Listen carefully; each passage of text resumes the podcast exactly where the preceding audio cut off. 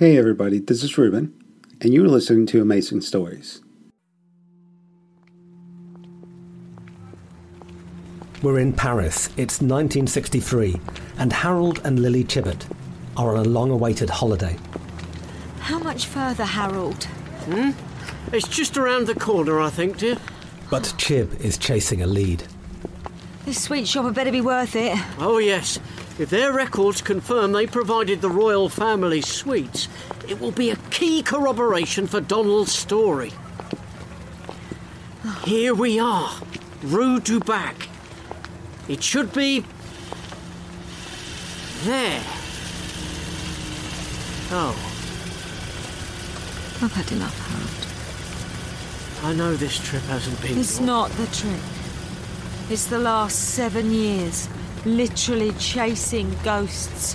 You're obsessed, and it's time to stop. Now I am going back to the hotel for a long hot bath, and then tonight you are taking me to a French restaurant. We're in Paris. They're all French restaurants. Vous êtes perdu, monsieur? Are you lost, sir? I think perhaps I am. This could be it, Shirley. We're finally getting somewhere. What does he want, Chib? Who the hell is he? That's what we're going to find out. But the dead are only half the story. Darkness comes from light. So let's start with the living. Shirley Hitchings. Who the hell are you? What are you looking for? I don't know anymore. Chib is deep down the rabbit hole. He spent years chasing a theory that depends on the letters from Donald being genuine. So are they. Hello, Emma. Hi, Danny. So you've now had time to look at the handwriting samples. Have you been able to reach a conclusion? Yes, I have, yeah. C- could these letters... have been written by the same person? I'm Danny Robbins, and this is the Battersea Poltergeist. Oh, oh, oh, me, make me yours, you can draw me. I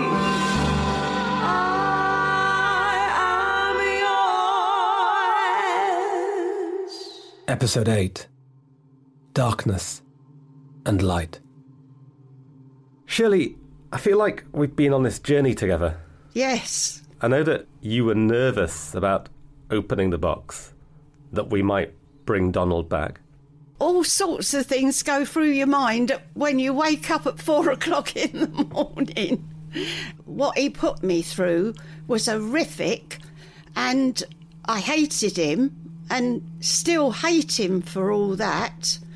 One side of me, I don't want to stir anything up because, you know, there might be retribution coming. Or am I doing the right thing? I, you know, my mind is very mixed. I, I actually feel quite nervous. This is your story that you have lived with for sixty-five years. It's all right. Because in telling a ghost story, there will be people out there who want to disprove it. Well, feel free. Everybody is entitled. I know, I know. I was only a fifteen-year-old girl, but I know I wasn't doing it.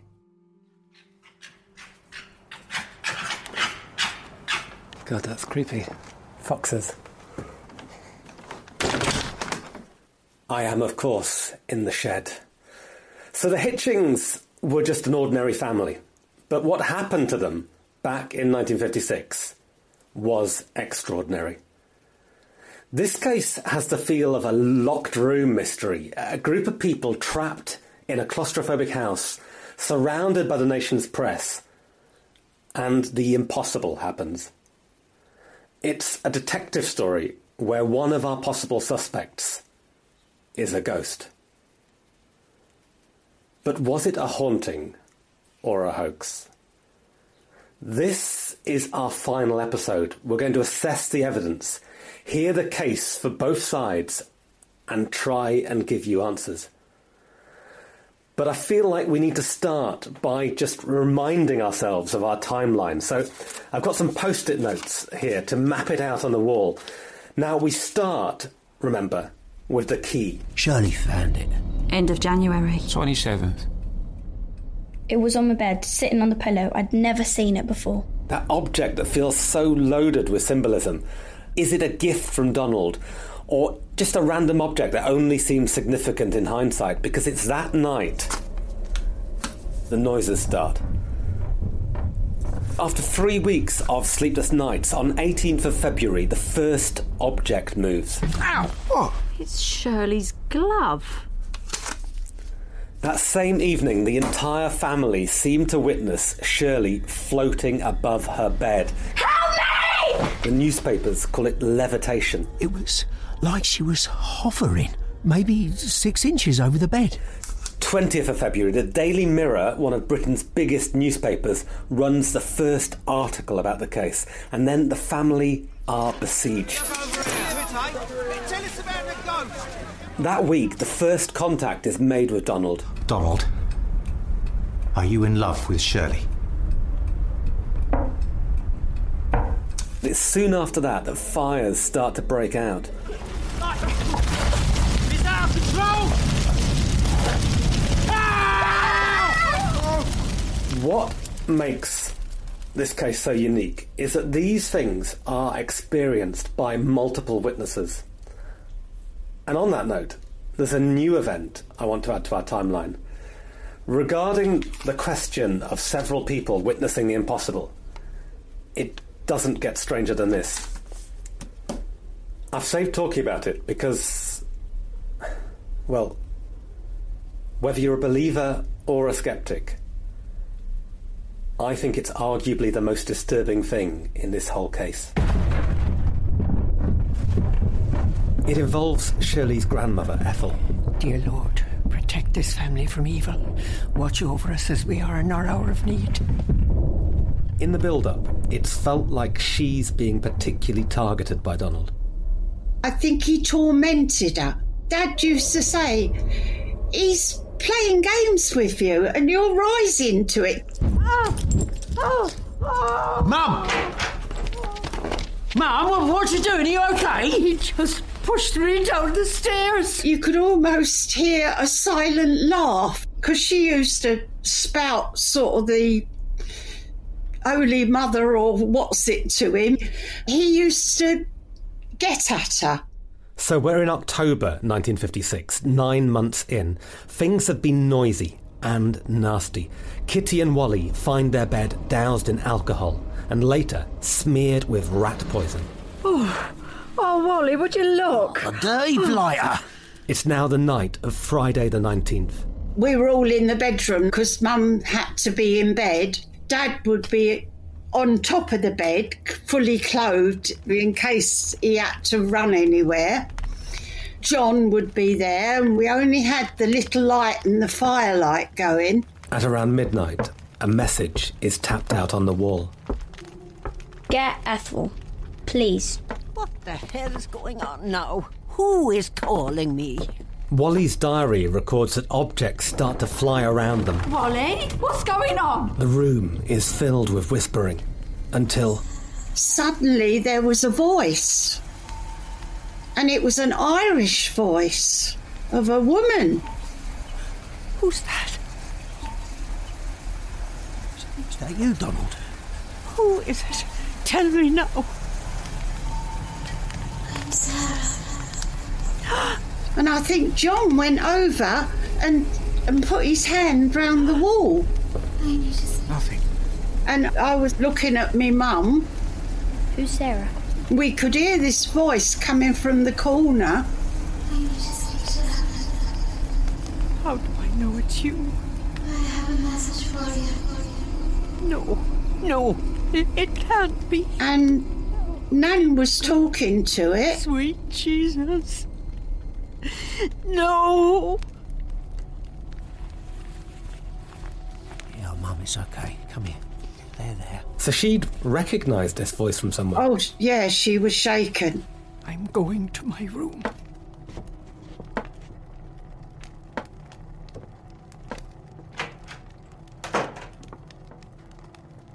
Who was it, Dad? Who's Sarah? Her mum. I'm with our experts, Kieran O'Keefe and Evelyn Hollow. Kieran, that awful moment where Ethel seems to hear her mum's voice. The whole family are in the room. They can hear it too. When you have multiple viewpoints, of course it lends more weight to an eyewitness testimony, but within forensic psychology, we're well aware of the concept of contagion, which is where a person influences the emotions or behaviour of another person and can influence even their reporting of an event. It's not unheard of that somebody has an extreme reaction to what they've seen and everybody has a similar sort of reaction. Okay, so how do you see that working here? This is being really hypothetical, but if, for example, you had somebody that was whispering in that room, effectively just whispering behind their hand, and then you get group conformity kicking in. So somebody says, that sounds like an Irish accent. I could imagine people in that sort of environment thinking, yeah, absolutely it is. It is Irish. I could explain that. I could even explain Ethel going, yes, that's my mother. I think the difficulty we've got is that there is an actual conversation. So Ethel is hearing actual words. Given the huge impact it had on her, Evelyn, it's really hard to see how this voice could have been faked. When we talked about stages of a poltergeist, the very last one is voice phenomena. We can sort of explain away Ethel's experience in terms of, yeah, the psychology and the trauma and the torture, but I just cannot work out how on earth somebody managed to do that, because it's not just any voice, it's Ethel's mother's voice. She knows that voice personally. For a few days after she went up to her flat, and she wouldn't even come down to watch telly. Mother, come and have some food with us. No, thank you. Did she ever tell you what her mother said to her? No. No, she said that's my mother's voice. Ethel never really recovers from that night. A few months later, Shirley comes home to find an ambulance outside the house. Ethel has had another stroke. Oh, so. Oh, my God! Nan!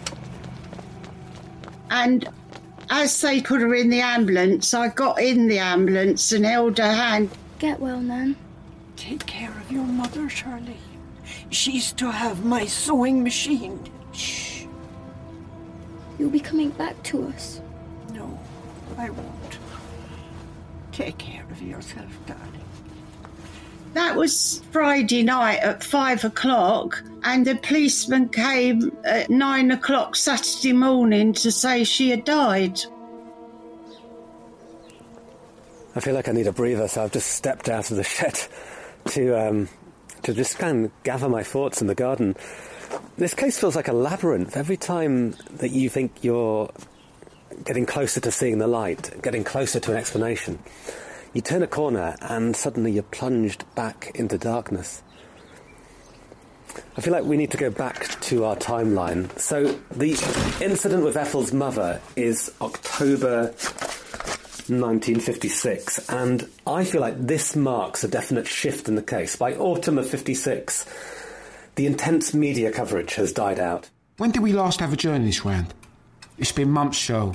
They found better things to write about. And the family have started to become familiar with the phenomena, so there's still frightening moments, but it's not that day-to-day intense terror that they feel early on.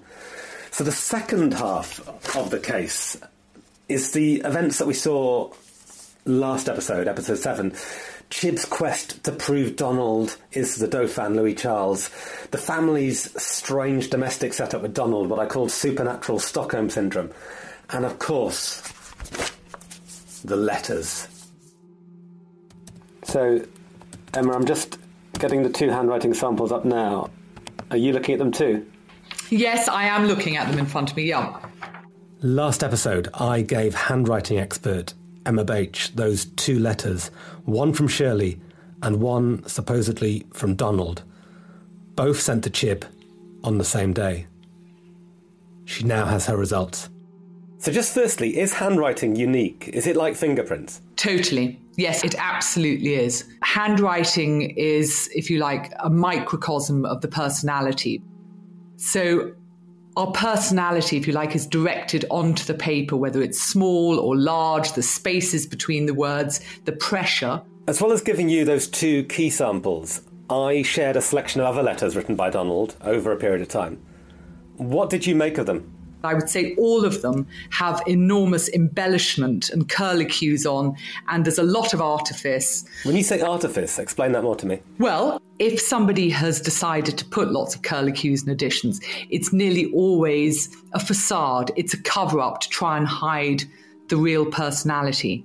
So let's focus in on our two samples. Let's take Shirley's first. Right, well, Shirley, like Donald, has a severe left slant, and there are very wide spaces between the words. In fact, there are quite wide spaces between the letters. This is somebody who doesn't feel as though they are part of a group. They would come across as being friendly and uh, sociable, but the reality is far from it, and they feel themselves very isolated. And next to it, we have Donald's letter. Well, I think this letter is, um, it's highly stylized, but I think that, again, there's artifice, there's spelling mistakes, there's transposing of letters, there's franglais going between French and English. It's, it's almost somebody showing off um, their bilingual abilities, and uh, it's, it's, a, it's a scream for attention.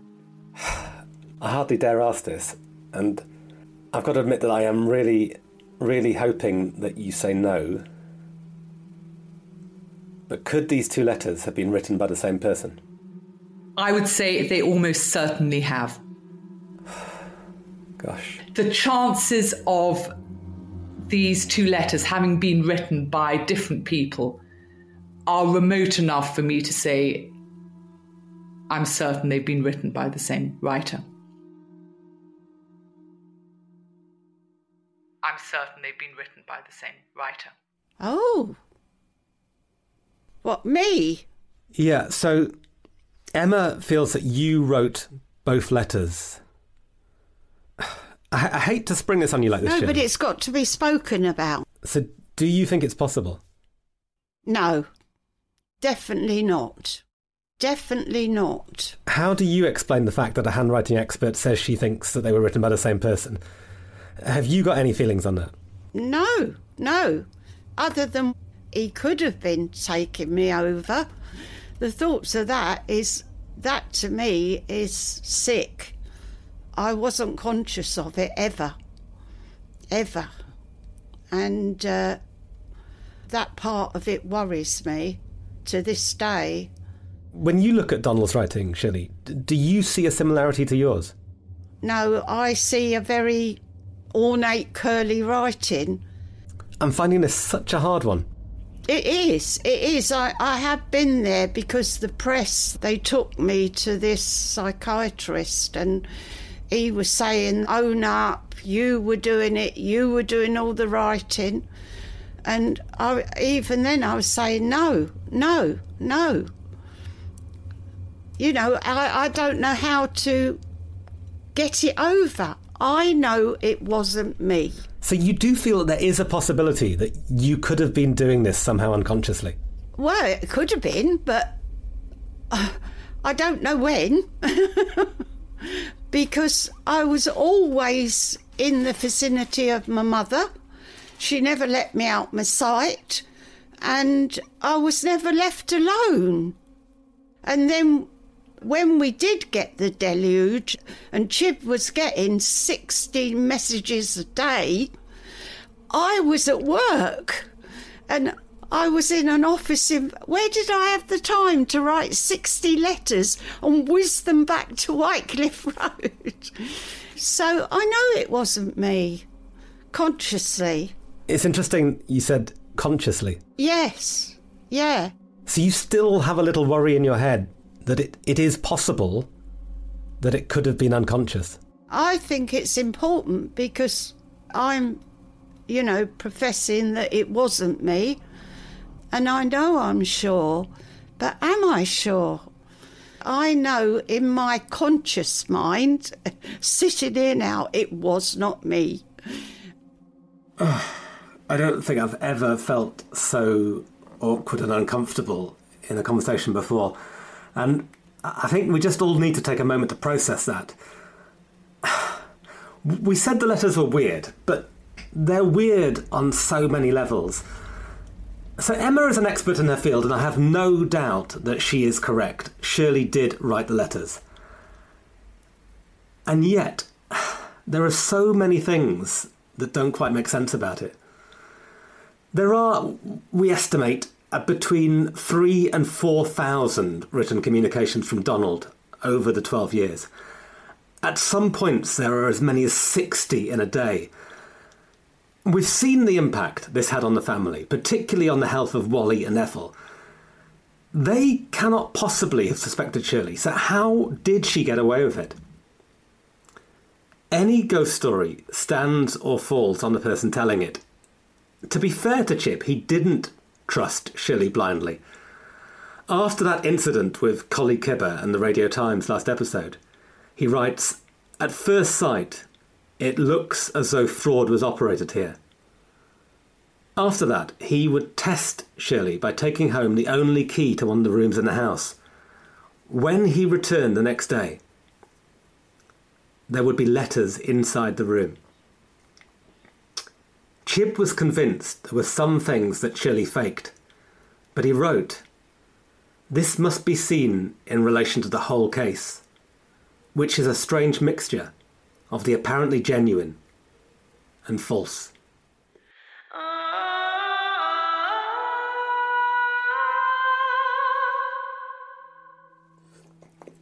So I'm going through all the notes in Chip's cardboard box, and, you know, it, you can see leaping off the page in his neat handwriting this mixture of excitement, confusion, desperation, trying to answer that question, who is Donald? We know from these files that the family continued to experience phenomena until nineteen sixty-four, when they finally move out of number sixty-three. Big moment. Wally and Kitty have saved enough to buy their own place. But even in their new house on Latchmere Road, just about fifteen minutes walk away, activity continues. Much more sporadically, but it's still there. Shirley's in her twenties now, grown up, and on twentieth of March... nineteen sixty-five, she marries her boyfriend Derek. "Come over here, Dad. John's going to take a group photo." "Come on, Wally." "Yeah, all right, all right. Get your mum in too, Shell." "Oh, nobody wants to see me." It's almost exactly nine years since Chib first arrived at number sixty-three. "Congratulations, Shirley." "Chib, thanks for coming." "Ah, of course, of course. Lovely canapes." "Mum and Dad say you've been going over to see him still. Mm. They appreciate it." "Well, Donald may not appear so often these days, but we must continue to document the case." I know... I know you had your moments when you thought it was me." "Yes, but for every moment of suspicion, there have been many more that make me believe. That's the nature of the paranormal. Doubt and wonder. A two-pronged path. We must all choose our route. Oh, I've been meaning to give you this for a long time. A postcard I picked up in Paris. It's him. Louis Charles." "Thanks, Chip. How's your new book going?" "Oh, still trying to find a publisher. I've sent the manuscript around so much now, it's rather dog-eared. Not sure many editors are convinced I've found the heir of France.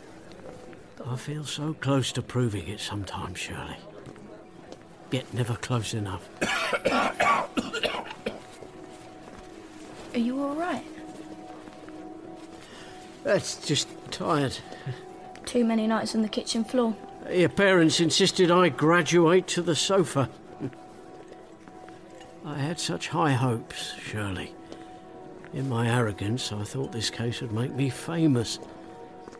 Now, I, I feel not to find an answer would be the most terrible failure." "You haven't failed. You saved our lives. I don't know where I'd be without you. But take a break, go on a proper holiday. No, Donald. Thank you, Shirley. Come on, Harold. We're going to have a dance. Oh, really? Oh, God, dear. I haven't danced since nineteen twenty-three. Do you feel like the case took its toll on Chip Shirley? You've talked to me about those moments of him sleeping in his office and working till two o'clock in the morning. I think so, yes, yeah. Towards the end, he started to become unwell.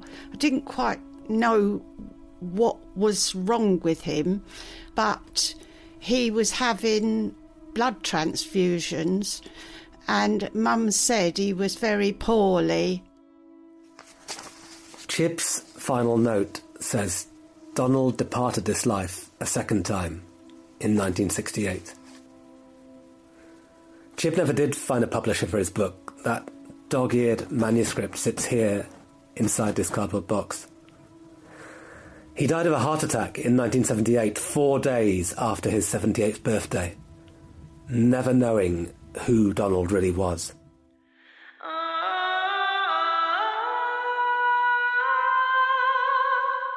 Kieran and Evelyn, we face that two-pronged path that Chip spoke of. We know from the hundreds of emails that we've received that this case has provoked incredibly strong opinions. Kieran, you called yourself a hardcore sceptic, but you said that you did believe Shirley was telling us the truth. What about now? I still believe that she is telling the truth. She believes that Donald is a poltergeist. I think she may have had a hand in it, either consciously or subconsciously at various points, but then there would have been other phenomena happening that she would have thought, no, there is something real here going on. Evelyn, we know that if this was a fraud, it was on a grand scale. I don't understand how someone was able to get away with that in a very crowded, very small house for twelve years with the whole family and Chibbett and the reporters and everybody else, and nobody noticed. So this is our moment of truth. We've had so many theories from listeners, and I know that you both have your own theories. Kieran, we've heard some of your ideas on possible causes for the noises, railway lines, infrasound, and your belief in the power of fear. But is this a ghost story? In my opinion, we're not dealing with a ghost story. We're dealing with a complex mix of environment and psychology.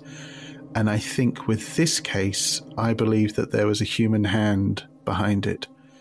And if you go down that particular track, you've got to think about who had something to gain from faking the phenomena. And so if we look around the front room of number sixty-three Wycliffe Road, all of those individuals potentially have a benefit. And I'm guessing you're going to say Shirley most of all. It's no coincidence for me that the poltergeist activity started very quickly into the period when Shirley had to go out and work. So is it a kind of response to that? But there's also a, a, a figure there who I think is in the shadows. And I think, therefore, we've got to look at John. God's sake, listen to you all. It's a flipping noise. Faulty pipes or bust electrics or mice. If I was standing there and witnessing this phenomena as it was described, I would be blown away. And so somebody that's sceptical in the face of such amazing phenomena, you've got to think, does he play some responsibility in it? Or is he the person that's directing it all? Back in Ep two, we heard him point the finger of suspicion at Shirley and Kitty. Who found the key? Who's always first to scream about things flying? And then, who called it Donald? What if it's both of them? Not feeding each other. John deflecting and pointing the finger at other people is a classic technique that I've seen in paranormal investigations. Did you hear that?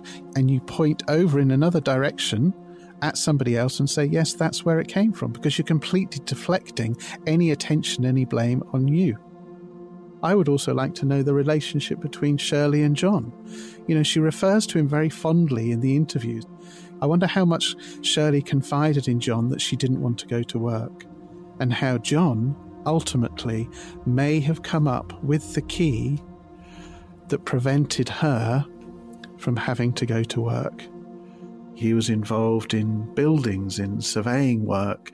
He therefore could have potentially had access to an unusual key that the family weren't able to attribute to anything. Oh my God. And maybe that's the starting point, the key. Kieran, I feel like I should tell you something about John. He actually has a very complicated relationship with the family. The truth is that until John was eighteen, he grew up believing that he was Ethel's son. I want you to listen to this clip from Shirley. Nan attended the birth as midwife. John was born, and he was then immediately put up for adoption.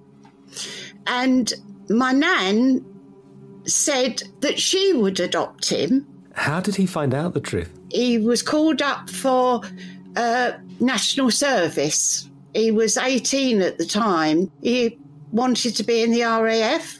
And the R A F had written to my gran asking for birth certificates and what have you. And, oh, he cried. He was sobbing. And then he demanded to know what, what was what, and then sat him down and told him. He carried that to the end of his life, I think, because he never forgave my nan for not telling him. Does this information feed into your theory, Kieran? Yes, it feeds in, but also feeds in at a totally different level. It it makes me think that actually he's reacting to that history. You know, what's unusual about this case when you first look at it is there doesn't appear to be kind of an anger in the house. So you kind of think, well, traditionally poltergeists have that. Where is that coming from? And now you tell me more about John. Evelyn, I can see you shaking your head at all of this. What do you make of Kieran's theory? I think it's a very interesting theory, but to me it's absolutely not possible for it to be John. It's not possible for him to have created the noises that you hear, like at the beginning of the case. There's also points where, you know, people come to the house to sort of interview them and whatnot. The whole family is present in the room and the sounds come from within the table, and then they jump to seemingly being in the wall or the wardrobe or something, and then above them in the ceiling, and John is sitting right there, so how how is it possible for him to be doing that? And it's not just the house. The noises follow Shirley to work. They also follow um, the insurance investigator that comes to the house to look at uh, the cause of the fire and things like that. So unless John is capable of being in lots of different places at once and turning invisible and floating and or flying, I just don't see how it, how it could be him. And although I don't disagree that there are points in the case that feel human-made, for John to have done this over such a long period as well, and to be undetected by probably more than fifty people involved in the case, is remarkable. He's a criminal genius. I think it's like we're playing Cluedo, and just because I know the least about the butler doesn't mean I think it's the butler. That's brilliant. I feel like I'm in a parapsychology rap battle. Evelyn, you have the floor. Was this a haunting? I absolutely believe that when you go through the evidence in this case, some of it cannot be attributed to environmental or, you know, sort of physical aspects or, or people, and therefore to me then I have to say, okay, well, this is paranormal. And then we have to ask ourselves, what is a ghost? What is your answer for that? You know, ghost, it's something that survives past the physical body and um, then begins interacting. And uh, and that's when we see these odd things that feel like magic, and they feel inexplicable only because we're trying to look at them through too narrow a lens, too traditional a set of beliefs. We're starting to look at whether or not consciousness is molecular, and just by that I mean that it's not localised to like a physical, you know, like part of the brain, so therefore it can survive past a body, you know, when it decomposes. Um, and then because it's molecular in nature, it's able to do things that seem odd, you know, it can interact. And if that's true, and that is potentially what, you know, ghosts are, then it really brings me to the conclusion of having to say that this is a poltergeist case. To me, ghosts are real. It's just a question of what are they? Then you fundamentally disagree with Kieran about this being a hoax. I understand why, because I think it comes from a place of fear. People don't want to believe, you know, like that Sherlock Holmes quote, once you eliminate the impossible, whatever remains, no matter how improbable, must be the truth. Interesting. So for you, the impossible is not objects flying around the room, but that this can be explained naturally. In your opinion, this is a ghost story. Yes, I do believe this is a ghost story, absolutely. I promised you a solution to this mystery. We've given you two. But the most important one, I think, is the one inside your head. We live in an age where it's very hard to change people's minds. How you view the solution depends on your beliefs. But here's what I think. I believe the second half of the case was a response to the first. There's a tendency in the human brain to impose faces on the world around us. The man in the moon, the image of Jesus on a slice of burnt toast. Chaos scares us, so we try to humanize it. Whether Shirley wrote the letters consciously or unconsciously is impossible to say. I think the answer is too deeply buried now. But I believe something very strange did happen at number sixty-three Wycliffe Road in nineteen fifty-six. Something that terrified an ordinary family. And if you've been on this journey with me, I hope that you also believe that the fear that Shirley felt, still feels, is real. Evelyn posed a question, what are ghosts? And in a way, so did Kieran. Whether you think the ghost is a dead person or the product of the mysteries of the human mind depends on your beliefs. To me, both of those possibilities seem equally frightening. I believe ghosts are the cracks in our brightly lit, explainable existence. They're how the dark creeps in. I've spent a long time staring into that darkness, and I think it's time to close this box up and open these blinds.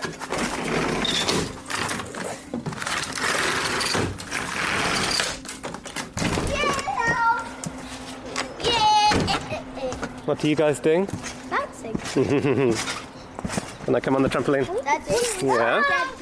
Daddy, I'm the Mandalorian. He has the baby Yoda. But as someone who can't forget this case, who cannot neatly close the box, the last time I spoke to Shirley, she ended our interview with a story that sent a little shiver down my spine.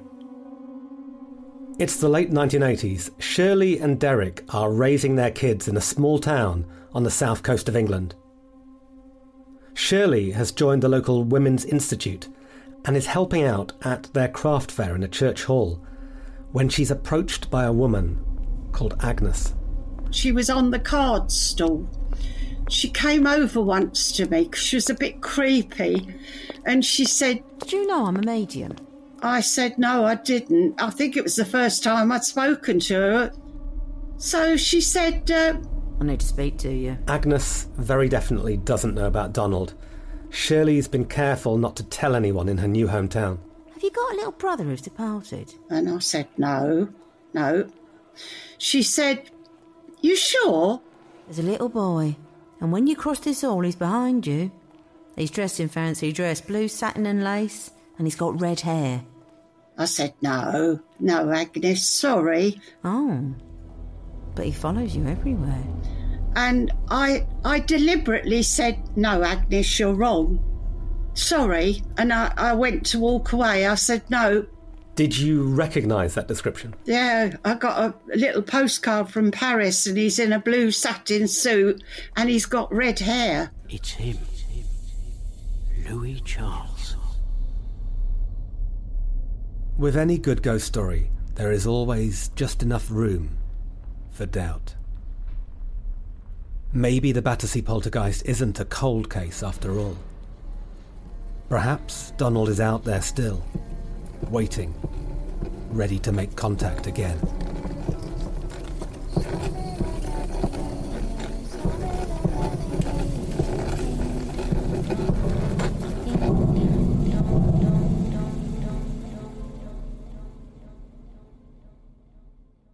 Thank you for listening, and don't forget to join us tomorrow for yet another amazing story.